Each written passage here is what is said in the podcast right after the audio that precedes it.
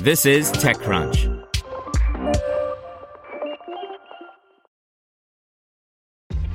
This episode is brought to you by ShipStation.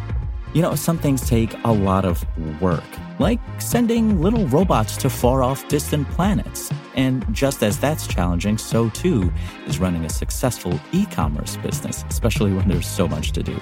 So I want to introduce you all to ShipStation. Now, I love using ShipStation because of its easy to use dashboard, which makes managing orders and printing labels a breeze and super smooth. Oh, and the customer service is just out of this world. It's exactly what you need to help grow your business. Sign up for your free 60-day trial at shipstation.com slash technews. That's shipstation.com slash technews. The Silicon Valley exodus continues. Y Combinator, a longtime resident of Silicon Valley, is planning to move its HQ to San Francisco. By Kate Clark. For a long time, it was the norm for founders to haul their hardware to the 3000 block of Sand Hill Road, where the venture capitalists of Silicon Valley would be awaiting their pitches. Today, many of the investors that touted the exclusivity of the Valley have moved north to San Francisco, where they have better access to top entrepreneurs. Y Combinator, a Silicon Valley institution and to many the lifeblood of the startups and venture capital ecosystem, is the latest to pack up shop. YC, which invests $150,000 for 7% equity in a few hundred startups per year, is currently searching for a space in San Francisco to operate its accelerator program. Sources close to YC confirmed to TechCrunch because the majority of YC's employees and its portfolio founders reside in the city. Founded in 2005, YC's roots are in Mountain View, California. In its first four years, YC offered programs in Cambridge, Massachusetts, and Mountain View before opting in 2009 to focus exclusively on the Valley. In late 2013, as more and more of its partners and portfolio companies were establishing themselves in San Francisco, YC opened a satellite office in the city in what would be the beginning of its journey northbound. The small satellite office, used to support San Francisco based staff and provide portfolio companies resources and workspace, is located in Union Square. The fate of YC's Mountain View office is unclear. YC's move north will be the latest in a series of small changes that together point to a new era for the accelerator. Approaching its 15th birthday, YC announced in September it was changing up the way it invests. No longer would it seed startups with $120,000 for 7% equity. It would give startups an additional $30,000 to cover the expenses of getting a business off the ground, and it would admit a whole lot more companies. YC began mentoring its largest cohort of companies to date in late 2018 the astonishing 200 plus group in its winter 2019 batch is more than 50% larger than the 132 team cohort that graduated in spring 2018. To accommodate the truly gigantic group at YC Demo Days later this month, March 18th and 19th, YC has moved to a new venue, San Francisco's Pier 48. Historically, YC Demo Days were hosted at the Computer History Museum near its home in Mountain View. YC has also ditched Investor Day, which is typically an opportunity for investors to schedule meetings with startups that just completed the accelerator program. YC writes that the decision came, quote, after analyzing its effectiveness. On top of that, rumors suggest YC is planning to put an end to demo days.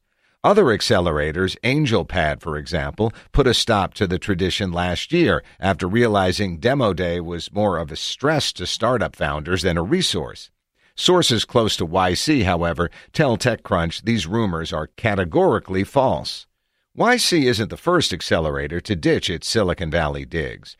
500 Startups, a smaller yet still prolific accelerator, opened a San Francisco satellite office the same year as YC, and in 2018, the nine year old program made the decision to permanently relocate to San Francisco. Venture capital firms, too, have realized the opportunities are larger in San Francisco than on Sand Hill Road. The transition from the peninsula to the city began around 2012 when VC heavyweights like Uber and Twitter backer Benchmark opened an office in SF's mid market neighborhood. Months later, 47 year old Kleiner Perkins, an investor in Stripe and DoorDash, opened the doors to its new workplace in SF's South Park neighborhood.